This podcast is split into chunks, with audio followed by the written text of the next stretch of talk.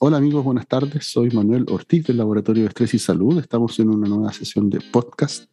Estoy con un viejo amigo conocido ya, que ha estado antes acá, eh, eh, mi estudiante del programa de doctorado, Sebastián Negra. ¿Cómo estás, Seba? Todo bien, profe. Todo bien por aquí. ¿Todo por allá? Todo bien por acá también, eh, con ganas de, poder conversar contigo, ¿no es cierto? Y, que podamos conversar sobre este tema interesante que, tienes hoy. Solo decir que este podcast estamos grabándolo en el contexto de una asignatura que yo estoy dando que se llama Cambio Conductual, en la cual Sebastián es estudiante y él tiene preparado un tema muy interesante para hoy que tiene por título un poco la sinopsis, ¿no es cierto? El comportamiento en salud, pero desde una perspectiva ecológica desde una perspectiva, ¿no es cierto?, que considere también estos elementos. Y a propósito de lo mismo, te quiero hacer la primera pregunta, que es, ¿cómo defines tú lo ecológico cuando hablamos, ¿no es cierto?, desde una perspectiva ecológica? ¿A qué te quieres referir tú cuando hablas de lo ecológico?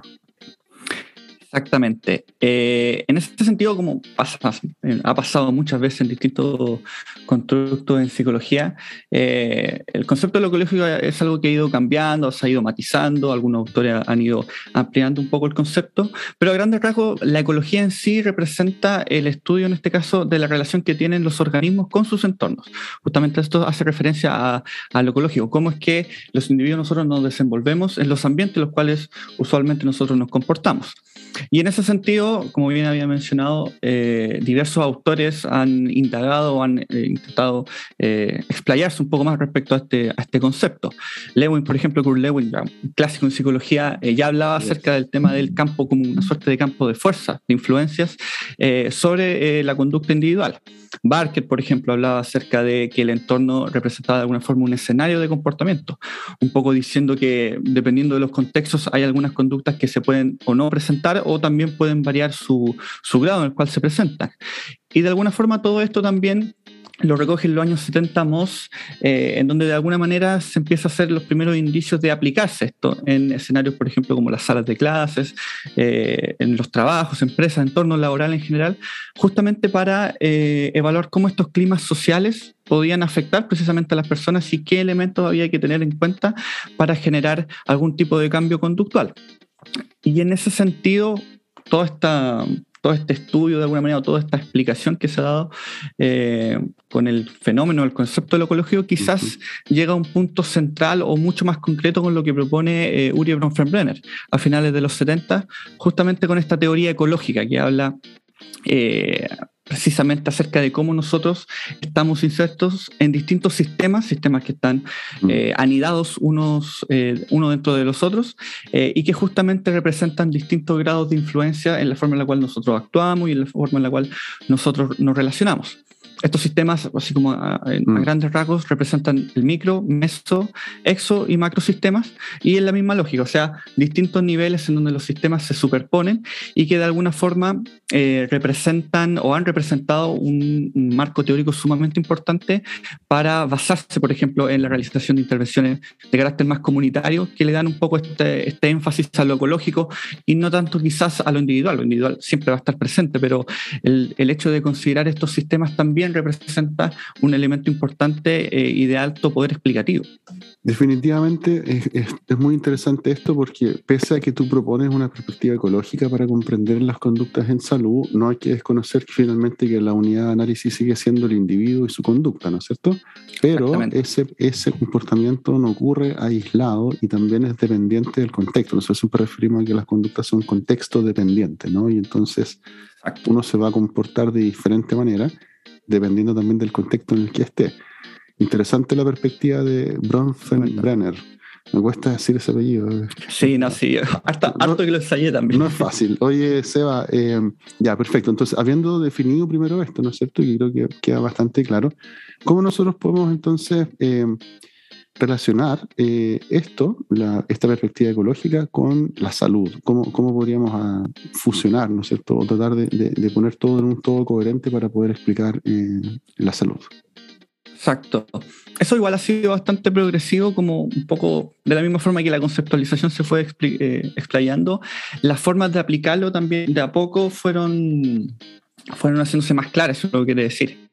particularmente ya después de las definiciones desde finales de los años 80, principios de la década de los 90, Simons Morton, por ejemplo, y Stockholm hablaban justamente en base de lo que proponía Bronfenbrenner que había que darle un énfasis también a esta noción de los distintos niveles en donde los individuos nos, encontramos y en donde eh, interactuamos constantemente con distintos, distintas entidades, por decirlo así.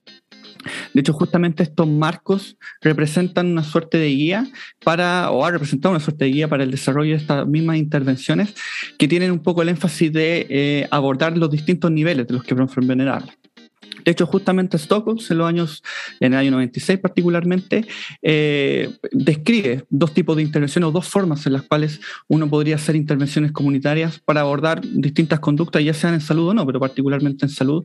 Por ejemplo, una de esas intervenciones tiene que ver con generar estrategias de cambios ambientales para algunas eh, conductas específicas. Por ejemplo, programas de ejercicio asociados a llevar una vida más saludable, eh, o si no, en el carácter de la seguridad, por ejemplo, con el tema del el uso de cinturón de seguridad. Entonces, de alguna forma, el hecho de generar cambios ambientales hacia conductas específicas representa un tipo de intervención.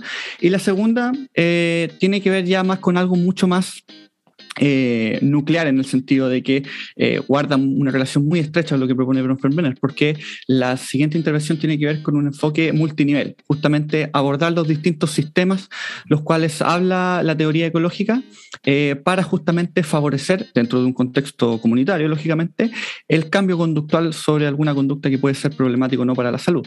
Por ejemplo, un programa que está orientado a usuarios de drogas inyectables, por ejemplo. Cuando uno considera este problema, uno puede eh, abordar este problema desde la política pública, por ejemplo, desde el acceso a las jeringas, desde otro punto, por ejemplo, con el tema de eh, la receta en farmacia y la capacitación a farmacéuticos, o también con el asesoramiento individual a los mismos pacientes. Por lo tanto, ahí vemos claramente cómo eh, la perspectiva ecológica aborda una problemática desde los distintos niveles de acción en donde los individuos también pueden eh, favorecerse mucho más del cambio, en este caso conductual, hacia un cambio mucho más orientado a la mantención o al cuidado de la salud. Mm, muy interesante, claro. Tiene sentido, ¿no? A veces tiene sentido por qué se va, porque creo, corrígeme tú o, afirma, eh, muchas veces el contexto puede actuar como una barrera, ¿no? O más que como un facilitador. Y en ese sentido, claro, tiene, toda la lógica que nosotros hagamos una mirada, ¿no es cierto? Zoom in, pero zoom out también, para mirar todos esos niveles que finalmente sabemos van a influir en el comportamiento. Muy, muy, muy interesante. Oye, Seba, bueno, para seguir con esta conversación, em, ¿qué elementos o qué mecanismos se podrían tomar desde la ecología para poder trabajar en las conductas en salud? Yo, yo imagino que ahí nos vamos metiendo en un tema que a ti te, es más cómodo, ¿no? por tu área de trabajo y tu, perfil dentro de tu tesis de doctorado. cuéntame un poquitito de eso. Exactamente. Cuando hablamos de, de mecanismos en este caso, uno quizás de los elementos, eh, no sé si quizás más importantes, pero más representativos de lo que da cuenta de la ecología y del impacto que tiene el contexto dentro de los individuos, corresponde particularmente al tema de las normas sociales. ¿Y por qué? Porque, bueno, por varios motivos. Diversos son las facetas en este caso, en este caso de eh, la conducta humana en las cuales las normas sociales tienen un rol bastante importante.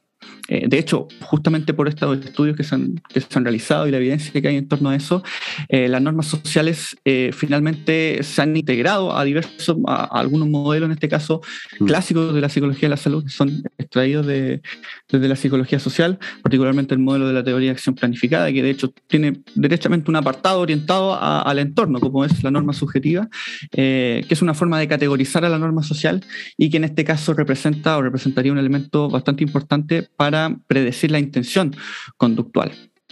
En ese, en ese sentido, diciendo lo anterior, eh, en términos de definición, la norma social eh, representa una guía comportamental, un, marco en el cual nosotros nos sirve para orientarnos justamente en nuestros contextos. Cuando nosotros, por ejemplo, estamos en una situación ambigua, en donde no sabemos muy, bien cómo comportarnos, usualmente lo que hacemos es fijarnos qué es lo que hace el resto, mm. para tener mm. una forma en la cual eh, ajustarnos y adaptarnos, porque evidentemente uno lo que busca evitar al seguir las normas sociales es, por ejemplo, evitar la alienación, evitar que el Mm. grupo, en este caso, o los pares en los cuales yo estoy relacionándome, me rechace, porque eso evidentemente para el ser social representa un- un- una amenaza considerable.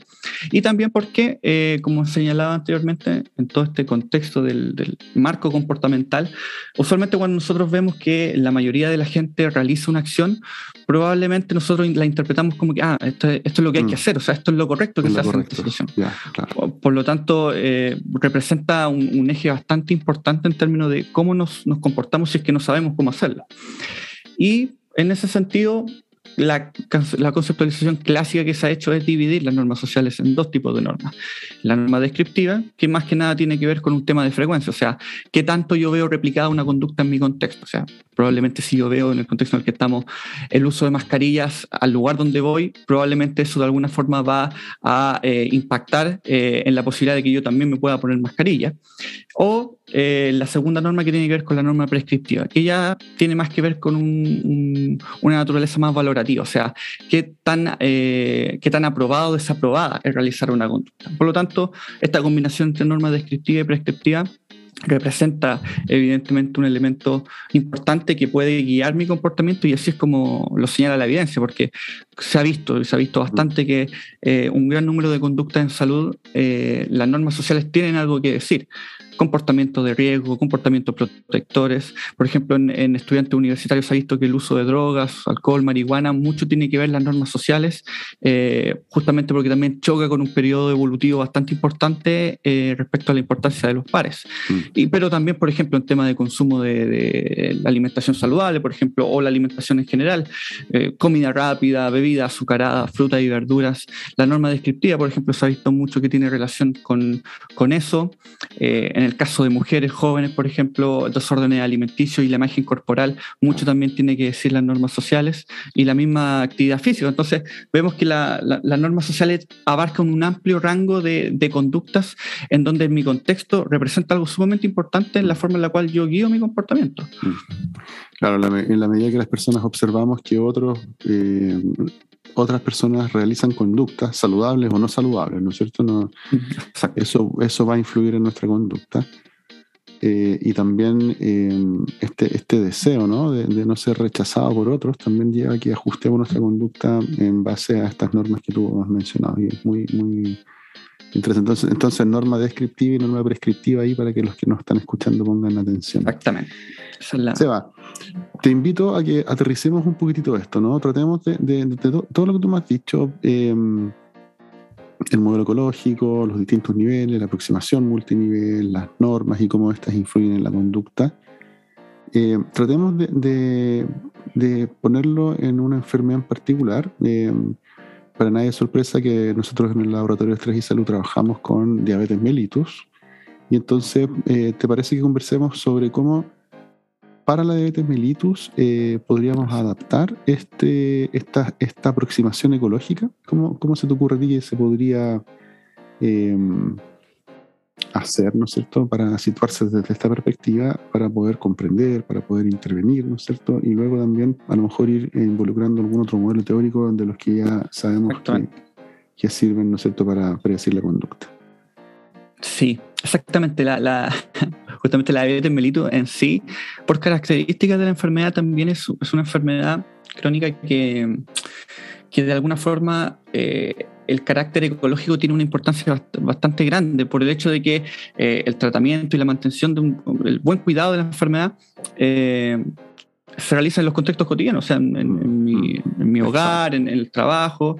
eh, o sea, lógicamente que el, el momento en donde las conductas en salud se tienen que, que mantener o se tiene que tener conciencia del cuidado de la salud, se da en contextos en donde, por ejemplo, los profesionales de la salud no tenemos el control para poder eh, quizás eh, instar a, lo- a- a las personas a que se cuiden.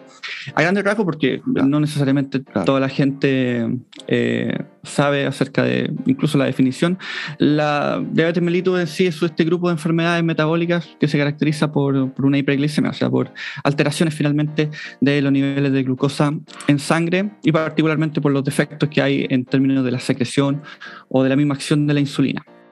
Y como bien señalaba, las características que tiene el tratamiento de esta enfermedad eh, calzan bastante con eh, el enfoque ecológico, porque primero el tratamiento es multidimensional, o sea, las personas tienen bastante una gama de conductas relativamente amplias que tienen que tener en cuenta para poder cuidar esta enfermedad. Eh, hablamos de práctica de actividad física, hablamos de alimentación saludable y balanceada, eh, control glicémico, evidentemente, el, poder monitorear justamente cuáles son los niveles de glucosa que uno tiene. En algunos casos la insulinoterapia también mm. representan usualmente los pilares en donde del tratamiento y del buen, de la buena adherencia al tratamiento de la enfermedad. Por lo tanto, implica evidentemente un cambio del estilo de vida bastante, bastante importante. Sebastián, y entonces el contexto puede favorecer, ¿no es cierto? O lo, contrario, puede obstaculizar eh, la adquisición eh, de estas conductas y la mantención en el tiempo también, ¿no?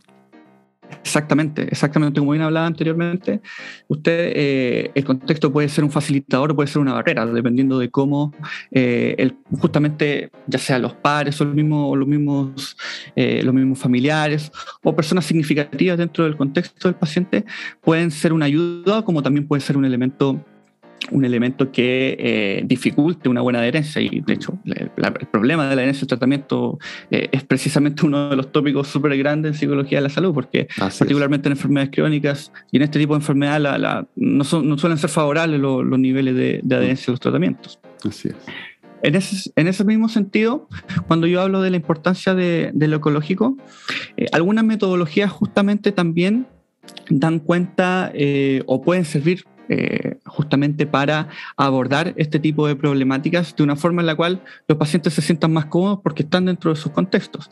Y particularmente hay una metodología que en particular a mí me gusta bastante que se llama la eh, evaluación ecológica momentánea, mm. que tiene esta, esta este aspecto positivo de que permite, en este caso para el caso del investigador, eh, recopilar datos, pero también evaluar variables finalmente en los contextos cotidianos, en los contextos ecológicos de, los participantes, mediante distintos dispositivos. En este caso, eh, la, la opción que ha sido más popular es la de los dispositivos electrónicos en donde, por ejemplo, las personas o los pacientes descargan una aplicación móvil y pueden ir ingresando datos que los investigadores eh, solicitan en términos de conductas en salud, en términos de, variables que pueden estar afectando justamente este tipo de conductas. Eh, y lo importante es que se hace en contexto en, tiempo real. O sea, yo, por ejemplo, puedo enviar una alerta a las 12 del día y a la persona inmediatamente, ya sea por, por acceso a Internet o por distintos mecanismos, le llega la pregunta y nosotros podemos saber en qué momentos del día eh, la persona tiene cierto grado, por ejemplo, de adherencia a alguna conducta en salud, adherencia por ejemplo, el grado de estrés que están percibiendo, el grado de actividad negativa, positiva, etcétera. Por lo tanto, de alguna manera, los estudios que utilizan EMA son bastante favorables para poder indagar en eh, variables importantes que están eh, siendo facilitadores o que pueden estar derechamente interfiriendo en la adherencia al tratamiento. O sea, puedes acceder en tiempo real y, y, en el contexto, en un contexto e-, ecológicamente válido, ¿no es cierto? Cuando, cuando nos referimos a eso, nos referimos que es en el contexto en que las personas están, por ejemplo, en el trabajo o en el desplazamiento de la casa al trabajo o el fin de semana en, sus hogares con, en distintos momentos del día. Qué interesante la metodología y, mm. y, y, si, y, si, nosotros eh, pensamos esto mismo que tú me estás diciendo, las normas, etcétera, y, tratamos de vincular con... Eh, la teoría de la acción planificada. Yo sé que, yo sé que es, de, tu, teoría favorita. Sí, sí, no, de hecho, justamente por el hecho de tener este, este enfoque en lo, normativo, en lo, en lo, contextual, es justamente el, el, modelo, aparte de la, amplia evidencia que ha habido, es un modelo que se ajusta súper bien a, lo ecológico. Porque a, a grandes rasgos, el, modelo habla de que una conducta cualquiera, una conducta de salud como la alimentación, por ejemplo, saludable. Eh, el modelo dice que el predictor más próximo en este caso, que podría evidentemente predecir esta alimentación saludable, es la intención de querer comer saludablemente. Esa vendría siendo la variable más próxima. Y esta variable de la intención vendría siendo predicha por tres elementos particulares. La actitud que yo tengo hacia esta conducta, o sea, qué, qué valoración yo tengo acerca de alimentarme de forma saludable, eh, el control percibido, o sea, de qué manera yo siento que me puedo comportar de forma correcta o puedo ser efectivo en alimentarme de forma saludable. Y el tercer punto en este caso que tiene que ver estrictamente con, con lo ecológico, que corresponde a la norma social o categorizada en este caso como norma subjetiva. O sea, cómo es que las conductas que yo veo a mi alrededor eh, pueden impactar en la forma en la cual yo tengo la intención de comportarme o la intención en este caso de comer saludablemente. Entonces, si nosotros de alguna manera tomamos este modelo y lo queremos aplicar utilizando la metodología eh, ecológica momentánea en este caso, hay varias cosas que podemos hacer. Por ejemplo, podemos saber cómo es que, eh, cómo se da el control percibido que tienen las personas respecto a alguna conducta en salud a lo largo del día o dentro de distintos días, porque usualmente este tipo de intervenciones con EMA eh, implica una intervención que son varias mediciones durante un periodo de día relativamente eh, extenso. Por eso que por eso que tiene tanta, es tan favorable en ese sentido. Y otro elemento importante también que tiene que ver derechamente con la norma social en este caso, porque nosotros podemos conocer, por ejemplo, cuál es la valoración que tienen los pares, ya sea significativos o no, eh, de la persona, eh, por ejemplo, en el eje de la alimentación saludable, cómo, por ejemplo, la familia del paciente evalúa comer saludablemente. Eh, del mismo modo que con esta metodología EMA, nosotros podemos conocer con qué frecuencia, por ejemplo, los pares del paciente consumen comida chatarra, por ejemplo podemos saber eso a lo largo del día, cómo es que, por ejemplo, no sé, qué tanto mi familia comió algo que no era saludable, que yo no consideraba saludable, qué tanto se toma bebida, etcétera. Algo que podemos, un dato que podemos tener eh, al momento real y dentro del día. Entonces, ahí podemos conocer de qué forma van variando estas eh, variables que hablan del modelo Mm. Y algo que también el modelo propone es integrar variables que también podrían ser explicativas y, y, diversas son las variables que podrían ahí influir en distintas intenciones de comportarse o en la conducta como tal. EMA, por ejemplo, permite, si queremos evaluar afectividad negativa y positiva, si queremos evaluar estrés percibido, podemos ver cómo, por ejemplo, eh, el grado de estas variables va aumentando, va disminuyendo, dependiendo de la hora del día, dependiendo de los lugares a donde las personas van. Si en el trabajo se sienten más estresados, probablemente la alimentación saludable no sea un eje que se vea favorecido. Si las mm. personas están en su hogar, de qué manera se sienten ellos eh, respecto a las actitudes que tienen, respecto a su afectividad positiva o negativa. Entonces, uno de verdad que puede jugar mucho con, esta, con, este, tipa, con este tipo de, metodologías y poder ir evaluando distintas relaciones entre variables dependiendo de los contextos, dependiendo del día o dependiendo de eh, a lo largo de la semana. Mm. Sí, que claro, estaba justamente pensando en eso que decías al final, ¿no? de cómo eventualmente con esta metodología puedes acceder ¿no cierto? a los contextos y, a las circunstancias particulares en las cuales la, conducta de las personas ocurre, porque como tú bien decías, no ocurre aisladamente. Entonces, claro, uno lo ve harto con, pacientes, por ejemplo, que quieren perder de peso, que te dicen que para ellos es muy difícil porque en realidad en la casa eh, constantemente los otros miembros de la, de la familia están en, en, prácticas de alimentación que son menos saludables, ¿no es cierto? Y eso, claro, uno podría capturarlo, medirlo con esta metodología y entonces tener una idea de cuánto las normas sociales pueden influir en la conducta, pero también sea uno podría hacer como intervenciones con las normas, ¿o no? Y, con EMA, ¿cómo se te ocurre ya, ya para ir cerrando? Sí, Justamente, exacto. Algo que, por ejemplo, se hizo desde que la norma social surgió como teoría era el, uso de los mensajes normativos. Eh, de hecho, los trabajos de Berkowitz y Perkins en, campus universitarios justamente dan cuenta de la importancia o del efecto que pueden tener los mensajes normativos.